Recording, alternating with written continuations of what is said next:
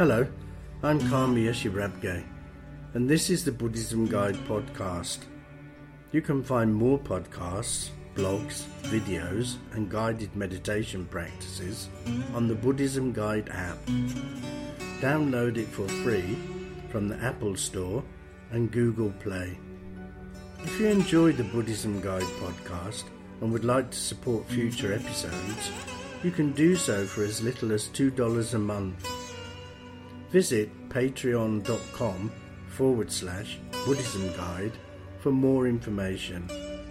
That's P A T R E O N dot com forward slash Buddhism Guide.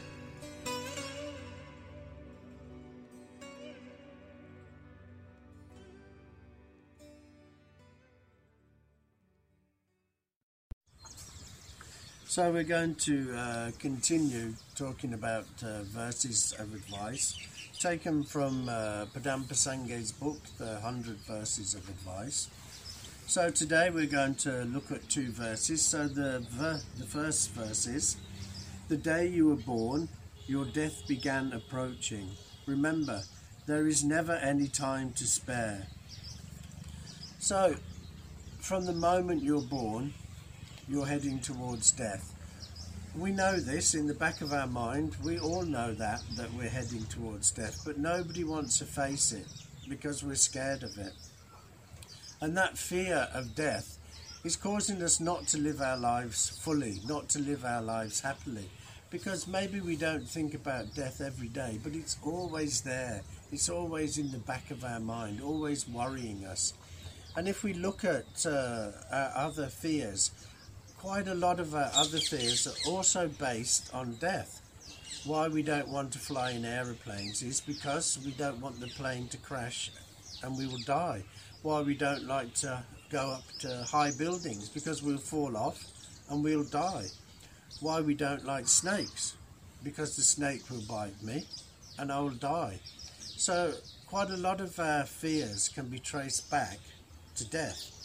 So it means that a lot of our life is consumed by death. So, if we deal with death, if we accept death and accept it's going to happen and deal with it now, it doesn't mean that later on, then, when we're on our deathbed and then we start worrying about death, it's too late. We can't do anything about death when we're on our deathbed. So, now is a good time to be looking at death. You know, we know that we're going to die but we have no idea when it's going to be. So lots of people will say, you know, I'll do meditation or I'll do yoga or other practices when I get old or when the kids go to school or when I'm retired or, you know, who knows if we're still alive at that point. So the time to do these type of practices, the time to work on your mind is now. Now is the time. We can't put it off. We shouldn't even be putting off tomorrow maybe later on today we die, then we've missed an opportunity to try to, to understand ourselves, try to sort our lives out. So if we look at death then and face up to death, then it's going to help us. So there are several ways that we can be looking at death. There is the Osho way, and Osho's meditation on death, which is quite drastic. And I would suggest if you are going to do that, you do it in a group and you do it with a teacher who fully understands and can support you. Because that meditation is looking at you as you are dead, you're looking at your dead body, you're looking at your body burning. So it's quite drastic. But there are other meditations where they're more gentle and will just gently lead us into understanding and accepting death. One is impermanence. So we can sit down and think of all the things in the world that are impermanent. And then we get to understand, yeah, look at it, everything is impermanent. Nothing is staying the same. Everything is changing and dying. So that then gently makes us understand that we are the same, that we are impermanent. Another meditation that we can do is just to sit quietly and think of all the people since you've been born that have died not just your family and friends, but celebrities or people you look at the news and 10 people died there and 20 people died there. So just look at all the people that have died in your life, and then it gives you the picture of understanding that, okay, yeah, I can see that, you know, I'm lucky to be here. Another gentle meditation is to do is to sit and meditate on, you know, all the causes of death. How many different ways can I die? There are hundreds of different ways we can die which again just shows us that we're lucky to be alive with all these things happening, all these causes of death that are around us. We're lucky to even be living. So these meditations gently lead us to understand that death is coming, that death is there, that death is just waiting around the corner for us.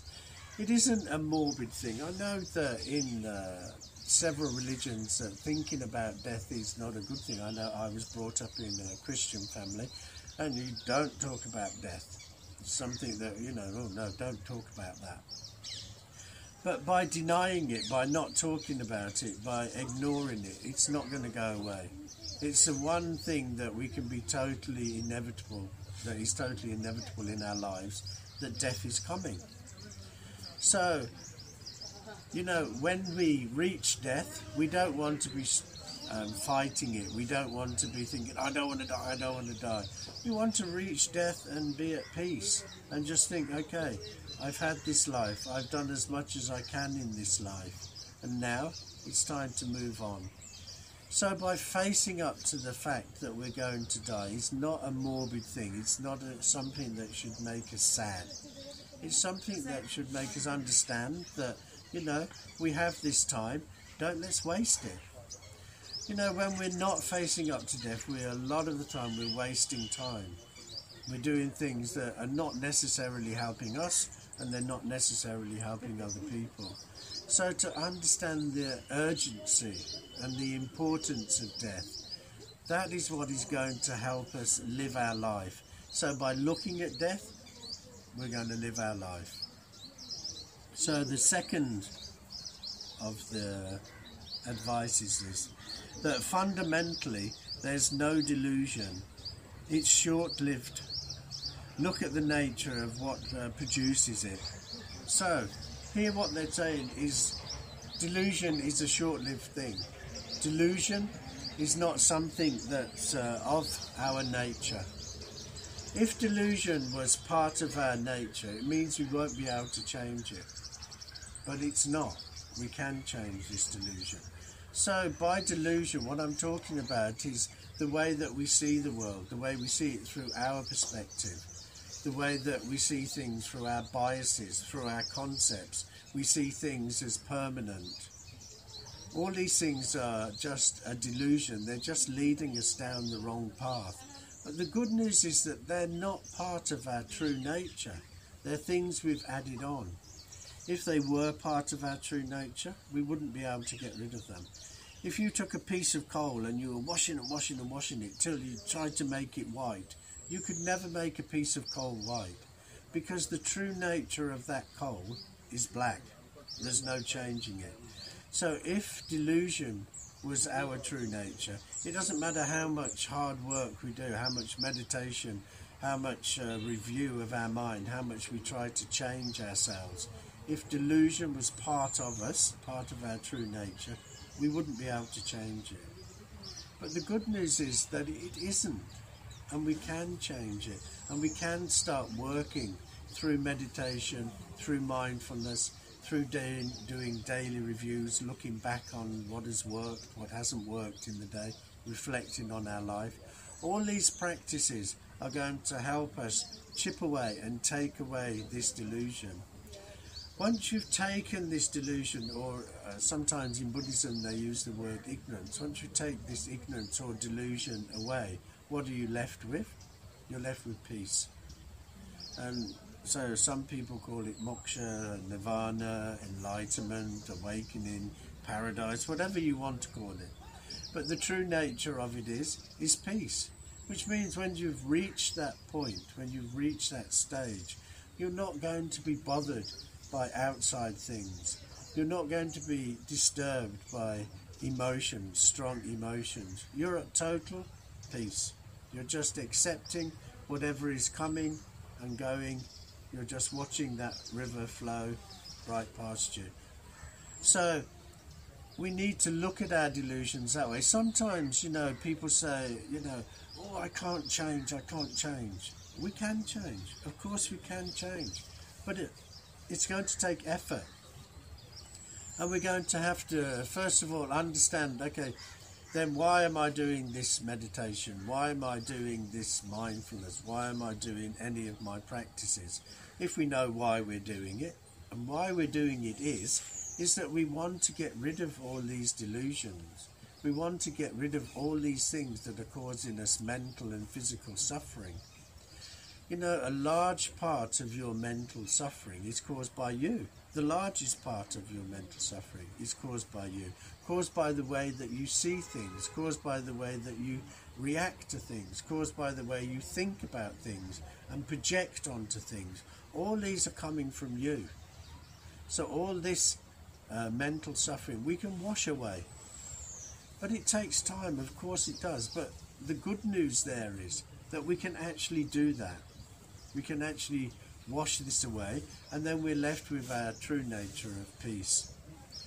You know, uh, in lots of religions they talk about gods. We talk about Buddha. Buddha was a human being. So Buddha went through the same things of us. You know, he had all these concepts, he had all his uh, perceptions, he had all these misunderstandings, exactly the same as us. But then he put in the effort and he washed away all these delusions and he was left in peace. So that's great news. We don't have to pray to a God. We don't have to look to any outside higher force. We have to do the work ourselves. But the good news is we can do that work because that delusion, that ignorance, that way that we have got accustomed to acting, our habits and that, can be washed away, can be changed. We can be left with our true nature, just as Buddha was left with his true nature. So, next time you sit down and, and do your meditation, or, or actually next time that you think I should be sitting down doing my meditation, but I don't have time, or I'm too tired, or I'm too busy, or I'll do it tomorrow. We should think of these two. One, that death is coming close and it's knocking on our door. So the time to meditate is now.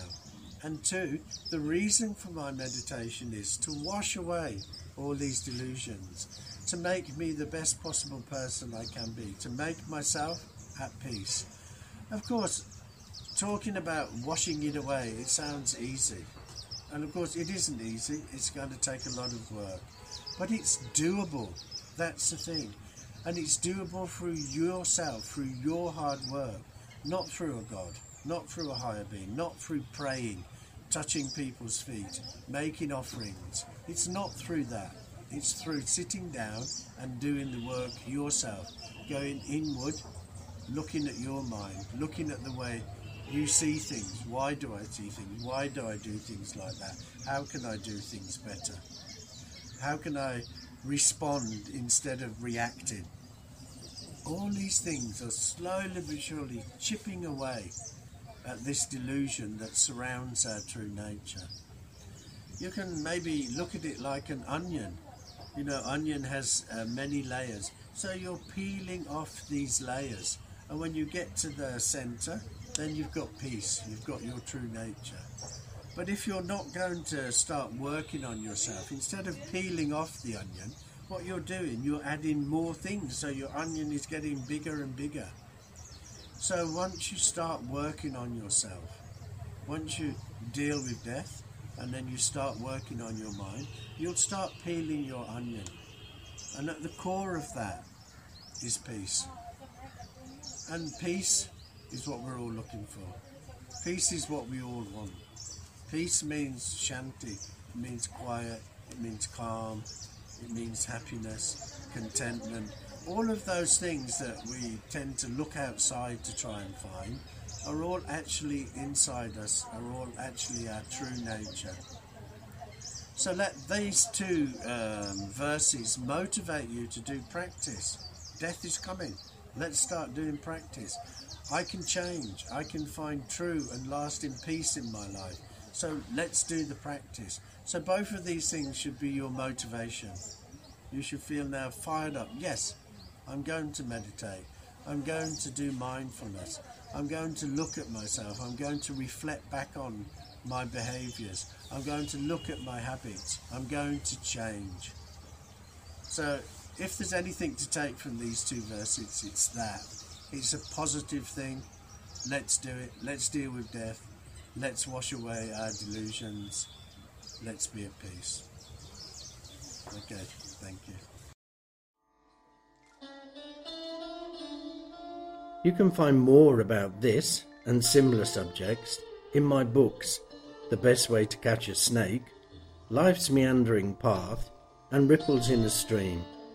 They're all available now on Amazon and Kindle. Could I ask you to please rate and review the Buddhism Guide podcast, as this will make it easier for others to find us. So, until the next time, thank you so much for listening, and bye.